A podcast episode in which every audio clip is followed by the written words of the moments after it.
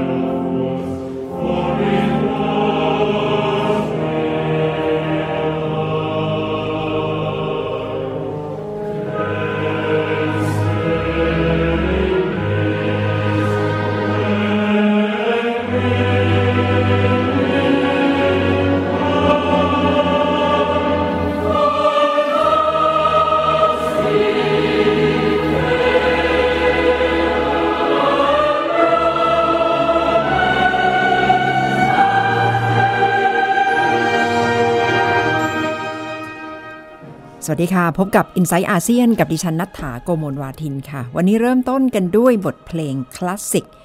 เป็นเพลงเพื่อรำลึกถึงสหประชาชาตินะคะ เกี่ยวข้องกับความเป็นสหประชาชาติ และสัปดาห์ที่ผ่านมาเกิดความสูญเสียขึ้น ท่านโคฟีอันนันอดีตเลขาธิการ UN ได้จากไปด้วยวัย 80 ปี เดี๋ยวสักครู่ดิฉันจะกลับมาพูดถึงท่านนะคะ ก่อนที่จะไปเรื่องเกี่ยวกับ UN ขอมาที่เรื่องเกี่ยวกับอาเซียนค่ะ คุณผู้ฟังคะอาเซียนขณะนี้กำลังจะก้าวเข้าสู่ปีที่ประเทศไทยได้เป็นประธานอาเซียนในปีที่ 52 ในปี 2562 ประวัติศาสตร์ยาวนานนะคะสำหรับอาเซียน และหนึ่งในปรากฏการณ์ที่กำลังประสบปัญหาร่วมกัน ก็คือเรื่องข่าวลวงข่าวหลอก ในช่วงต้นสัปดาห์ดิฉันได้ไปเป็นผู้ดำเนินรายการในวงเสวนาเรื่องข่าวลวง ข่าวหลอก จะรับมืออย่างไร ผลกระทบที่เกิดขึ้นกับสังคม ปรากฏการณ์ fake news หรือแปลเป็นไทยว่าข่าวปลอม เกิดขึ้นที่จริงต้องเกิดขึ้นมายาวนานนะคะ นับเป็นร้อยปีก็ได้ ก็มาในรูปของกระแสข่าวลือการปล่อยข่าวเพื่อทำร้ายทำให้ คู่ตรงข้ามหรือว่าคู่แข่ง เสียชื่อเสียง แต่ในยุคปัจจุบันใครๆก็ปล่อยข่าวลวงได้ แถมถ้าทำกันเป็นระบบ ก็จะยิ่งสร้างความเสียหาย เพราะว่ามีเครื่องมืออย่างโซเชียลมีเดียแพลตฟอร์มอย่าง Facebook Twitter Google ได้กลายเป็นแพลตฟอร์มสำคัญที่เผยแพร่ข่าวลวงข่าวหลอก ที่สำคัญ คนทั่วไปอาจจะไม่รู้ด้วยซ้ำว่าข่าวที่กำลังอ่านนั้นคือ ข่าวลวงข่าวหลอกนะคะ ความน่ากลัวอยู่ตรงนี้แหละค่ะ แล้วยิ่งถ้าสื่อกระแสหลักไม่สามารถตรวจสอบได้ หรือสื่อเป็นตัวการปล่อยข่าวลวงซะเอง ก็จะทำให้เกิดภัยอันตรายตามมาอย่างมากค่ะ ในไทยเองก็มีความพยายามที่จะจัดระเบียบข่าวลวงข่าวหลอก รัฐบาลก็พยายามที่จะสร้างนักรบไซเบอร์เพื่อดูแลเรื่องนี้ ไปติดตามจากรายงานชิ้นนี้ค่ะ ช่วงขับเคี่ยวทางการเมืองขยับเวลาใกล้วันเลือกตั้ง กระแสความตื่นตัวในโลกออนไลน์ยิ่งเข้มข้น ปฏิบัติการต่อสู้กับข่าวปลอมที่อาจชักจูงให้ผู้รับข่าวเข้าใจผิด ปรากฏให้เห็นมากขึ้นจากฝากฝั่งรัฐบาล ไล่เรียงมาตั้งแต่ปีที่แล้วจนถึงปีนี้ หลายข่าวปฏิเสธไม่ได้ว่าถูกนำไปวิพากษ์วิจารณ์ขยายผลจนส่งผลเสียต่อรัฐบาล โดยเฉพาะตัวพลเอกประยุทธ์จันโอชานายกรัฐมนตรี หลายข่าวหยิบประเด็นที่เป็นกระแสสังคมณขณะนั้นมาแอบอ้าง เนื้อหาชักจูงให้เชื่อว่า รัฐบาลอยู่ฝั่งตรงข้ามกับกิจกรรมทางสังคมที่เกิดขึ้น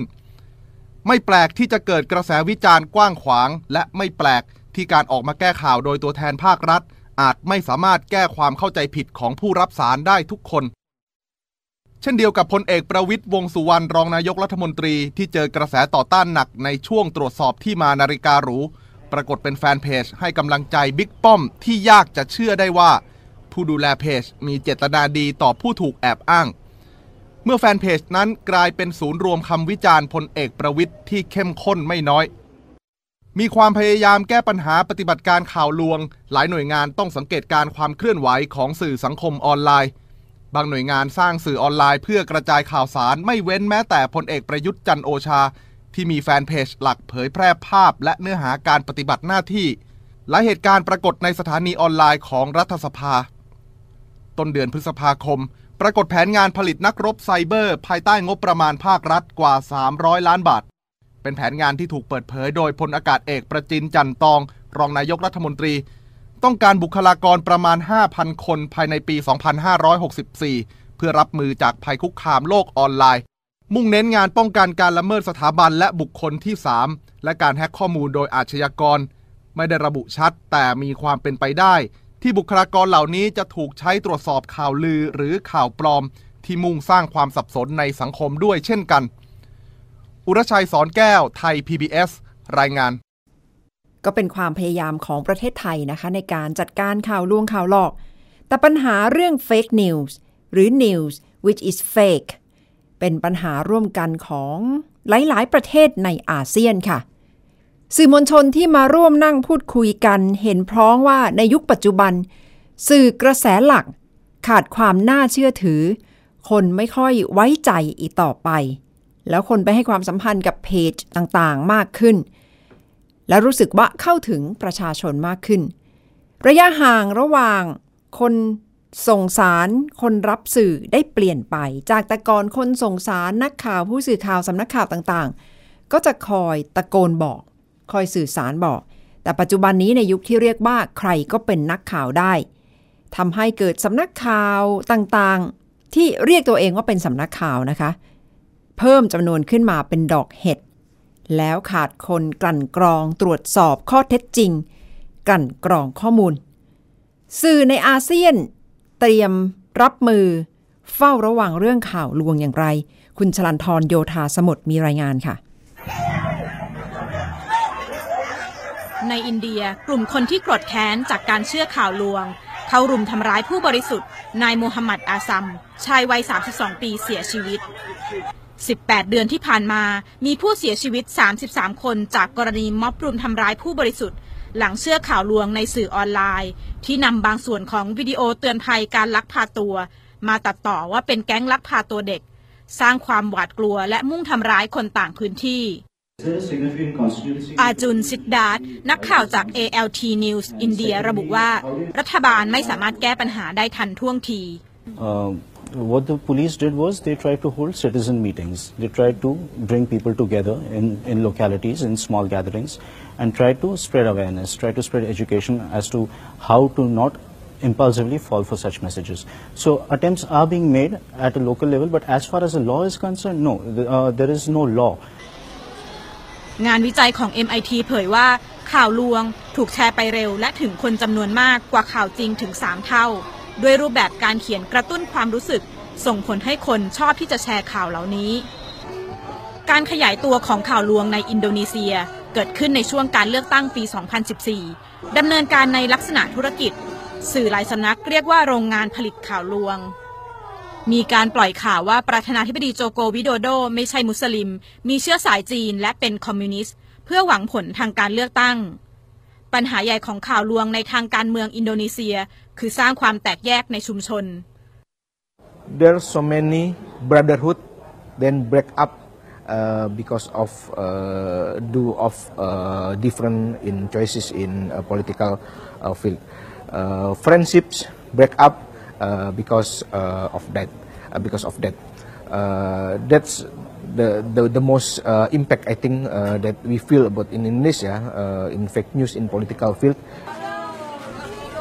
รัฐบาลปิดเว็บไซต์ข่าวลวงไปมากกว่า 8 0 0แสนเว็บไซต์ ตั้งหน่วยงานกำกับดูแลและพิจารณามาตรการทางกฎหมาย ในฟิลิปปินส์มีกรณีการใช้ข่าวลวงเพื่อผลประโยชน์ทางการเมือง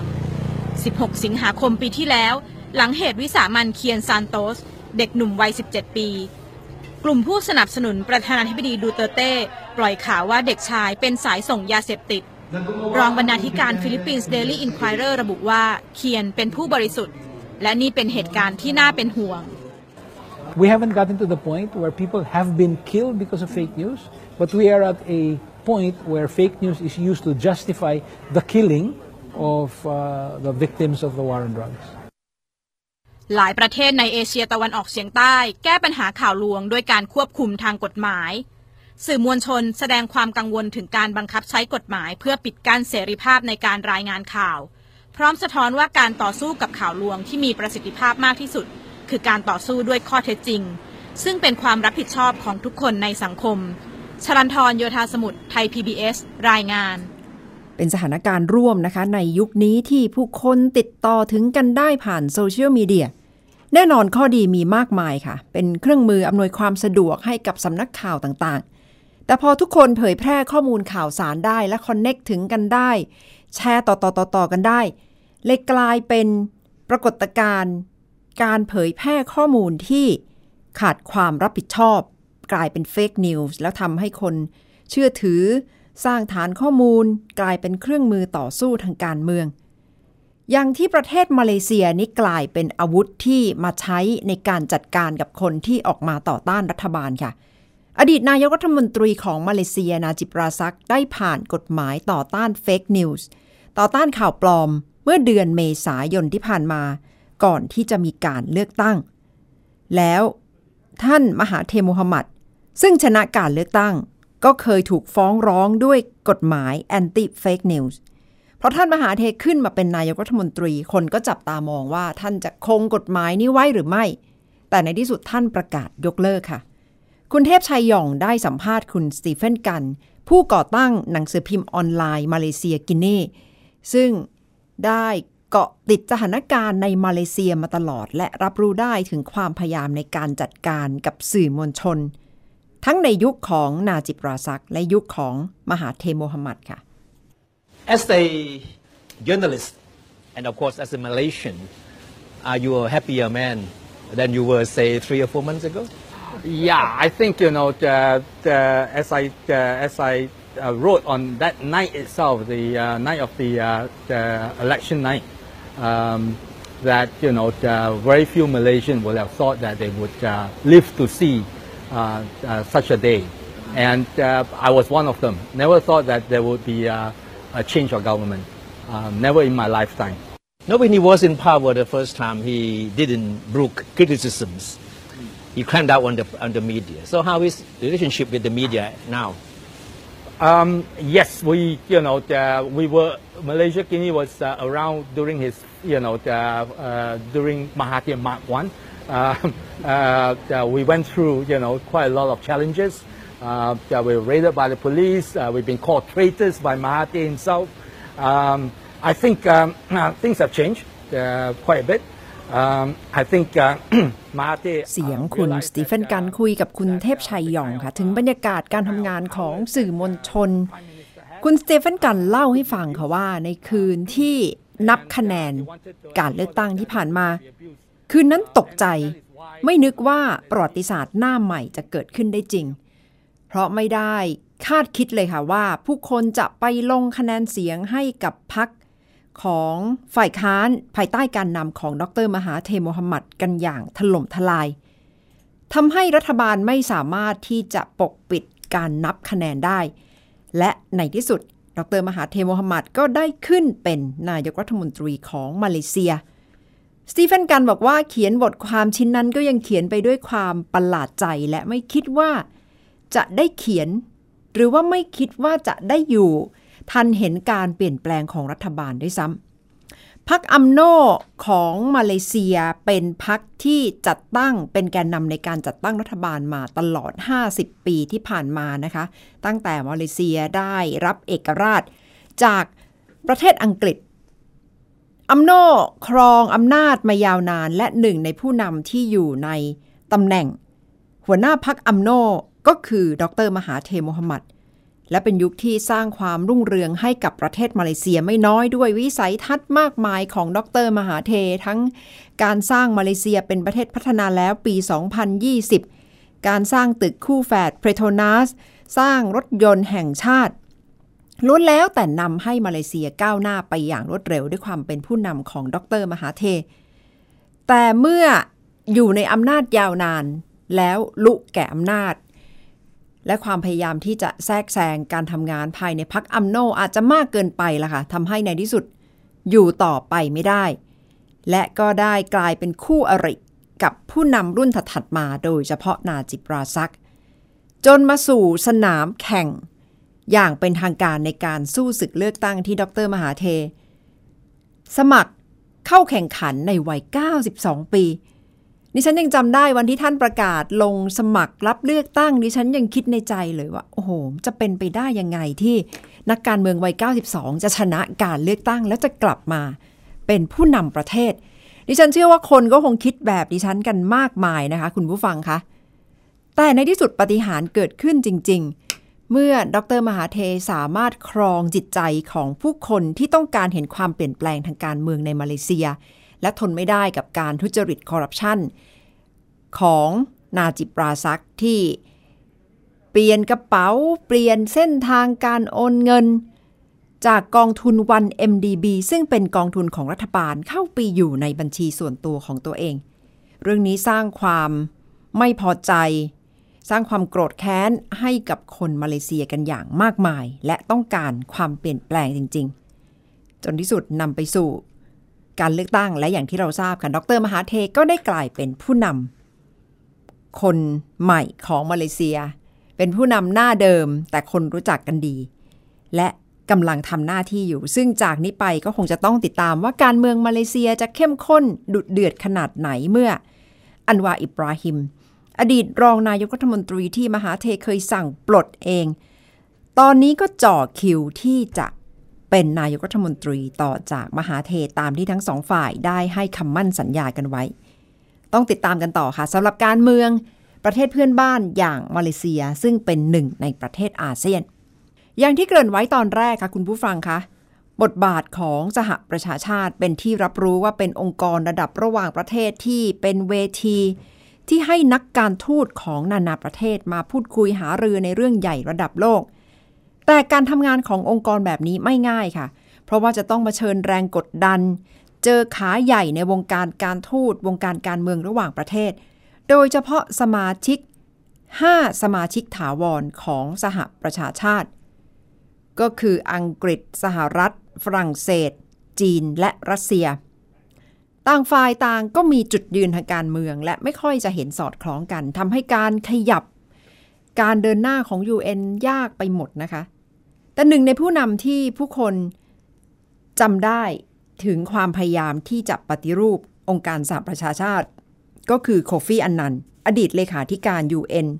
ซึ่งเป็นชาวแอฟริกันผิวดำคนแรกที่ขึ้นดำรงตำแหน่งนี้ ท่านจากไปแล้วด้วยวัย 80 ปีค่ะทำไมท่านถึงเป็นที่จดจำอย่างมากในแง่ของความเป็นนักการทูต และนักสร้างสันติภาพ ดิฉันได้เรียบเรียงข้อมูลไว้ค่ะ I, Kofi Annan, I, Kofi Annan. โคฟีอันนันเกิดที่เขตอนานิคมโกลโคสของอังกฤษ หรือประเทศกาหน้าในปัจจุบัน ท่านรับตำแหน่งเลขาธิการสหประชาชาติคนที่ 7 ในปี 1997 และเป็นชาวแอฟริกันผิวดำคนแรกที่รับตำแหน่งนี้ and sustainable path. ในปี 2549 โคฟีอันนันในฐานะเลขาธิการ UN ในขณะนั้น ทูลเกล้าทูลกระหม่อม ถวายรางวัลความสำเร็จสูงสุด ด้านการพัฒนามนุษย์ของโครงการพัฒนาแห่งสหประชาชาติ แด่พระบาทสมเด็จพระปรมินทรมหาภูมิพล อดุลยเดชรัชกาลที่ 9 เพื่อเฉลิมพระเกียรติในพระราชกรณียกิจ ด้านการพัฒนาคุณภาพ และชีวิตความเป็นอยู่ของประสบนิกรชาวไทย หนึ่งในภารกิจหลักที่แสดงถึงความมุ่งมั่นของโคฟีอันนัน คือข้อเสนอปฏิรูป UN ถึงแม้จะเผชิญอุปสรรคจากสหรัฐที่ไม่ค่อยสนับสนุน Among the most serious โดยดรสุรเกียรติเสถียรไทยได้อธิบายเรื่องนี้ ก่อนหน้าที่ดิฉันจะเข้ารายการค่ะ might have im- ผมคิดว่าความกล้าหาญของท่านโคฟีอานันท์ที่กล้าเสนอการปฏิรูปองค์การสหประชาชาติ ซึ่งมันมันเกิดขึ้นซึ่งตั้งขึ้นมาตั้งแต่ปี 1945 นะครับ ให้มีความเป็นประชาธิปไตยขึ้น ให้สะท้อนความเป็นจริงของการเมืองระหว่างประเทศ ให้สามารถที่จะทำงานเพื่อการพัฒนาเพื่อช่วยประเทศกำลังพัฒนาประเทศที่ด้อยพัฒนาได้อย่างดีขึ้น อันนี้ต้องขอชมนะครับ ช่วงนั้นผมอยู่ในในรัฐบาลเป็นทั้งรัฐมนตรีและเป็นรองนายกในเวลาด้วยพอดี ก็เห็นความความตั้งใจของเขานะครับ จนในที่สุดแล้วสิ่งที่เขาพยายามทำเนี่ยถูก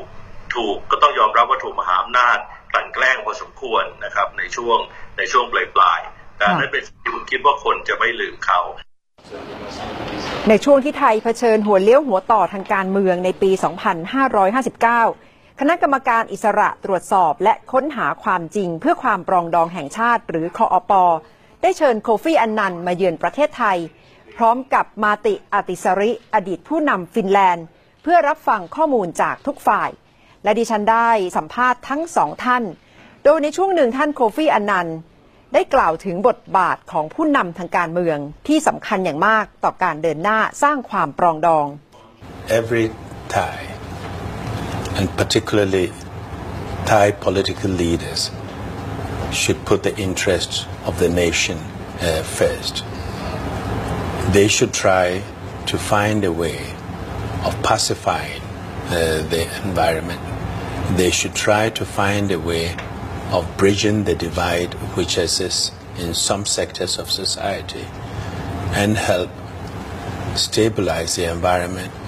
and work with the population to produce a stable democratic society based on rule of law and respect for human rights. which mean to think of collective action or collective outcome of the whole country. You have a, we, uh, citizens uh, take action through various uh, means. I mean, when you have elections, the citizens uh, all uh, vote. When you have referendum, they all vote. I'm not saying these issues should be taken uh, to a vote, but if you have dialogue and people are talking and being civil to each other and are trying to push the interest of Thailand, it is not only in the parliament the discussions should take place. It should take place in the churches, in, in, the, in, in the temples, mm-hmm. in the communities, in schools. And we all should have a sense of this vision of Thailand that we want, and everybody works towards it. And, and, it, and, and the leaders have an important role to play in all this. They have to provide the leadership. They have to provide the leadership not only in telling the people what is required, but through their own behavior and actions and how they relate to each other. นั่นแหละค่ะ เป็นความเห็นของท่านโคฟี่อันนันนะคะ ในฐานะที่ท่านเป็นอดีตเลขาธิการอาเซียน แล้วท่านเดินทางมาที่ประเทศไทย ดิฉันรู้สึกเป็นเกียรติอย่างมากค่ะ ที่มีโอกาสได้สัมภาษณ์ท่านในวันนั้น แล้วได้สอบถามถึงบรรยากาศในการประชุม การเดินหน้าสร้างความปรองดอง ท่านอนนันต์มีบทบาทสำคัญอย่างมากค่ะ อย่างที่ท่านสุรเกียรติย้ำว่า การเดินทางไปไหนแล้วไปรับฟังคู่ขัดแย้ง ไม่ใช่เรื่องง่าย ไม่ใช่เรื่องง่ายค่ะ ที่คนที่เป็นคู่ขัดแย้งกันจะยอมมานั่งฟัง นั่งพูดคุย สะท้อนข้อมูลกันอย่างตรงไปตรงมาในห้องประชุม จะเกิดขึ้นได้ก็เพราะว่าเขารู้สึกมั่นใจกับคนที่มารับฟัง ซึ่งการรับฟังในวันนั้นก็เกิดขึ้น โดยท่านโคฟี่อนันต์และท่านมาติอาติสาริ ซึ่งถือว่าเป็นนักสันติภาพอันดับต้นๆของโลก อย่างที่ท่านบอกล่ะค่ะ การปรองดองในประเทศไทย จะเกิดขึ้นได้ก็ต้องมาจากคนในประเทศไทย ซึ่งจะต้องมีการนำผู้นำทางการเมืองที่ควรจะเห็นประโยชน์ของประเทศเป็นหลัก แล้วไม่ได้นึกถึงผลประโยชน์ของตัวเอง ถึงจะทำให้กระบวนการปรองดองสร้างสันติภาพเดินหน้าเกิดขึ้นได้ จากวันนั้นจนถึงวันนี้รายงานของคออปอก็ได้ยุติทำส่งถึงรัฐบาลแล้วนะคะ อยู่ที่ว่าจะเดินหน้าต่อไปหรือไม่นั่นแหละค่ะที่เป็นโจทย์ใหญ่ที่ยังค้างคาในสังคมไทยอยู่ แต่สำหรับท่านเลขาธิการ UN ท่านโคฟีอันนันต์ได้จากไปแล้วพร้อมกับผลงานให้โลกได้รำลึกกันอย่างมากมายค่ะ ทั้งหมดคือ i n s i ซต์อาเซียนสำหรับวันนี้ค่ะ คุณผู้ฟังค่ะดิฉันนัฐถาโกมลวาทิน สวัสดีค่ะ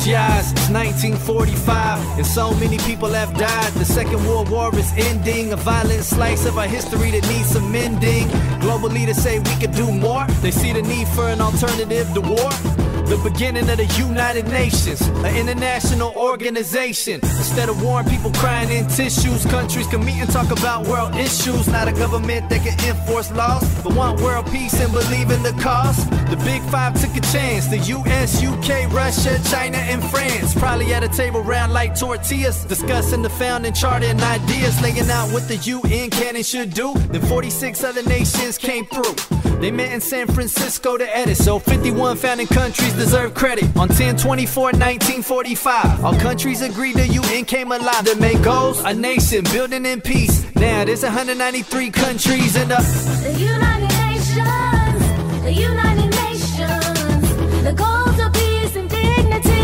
and building up nations.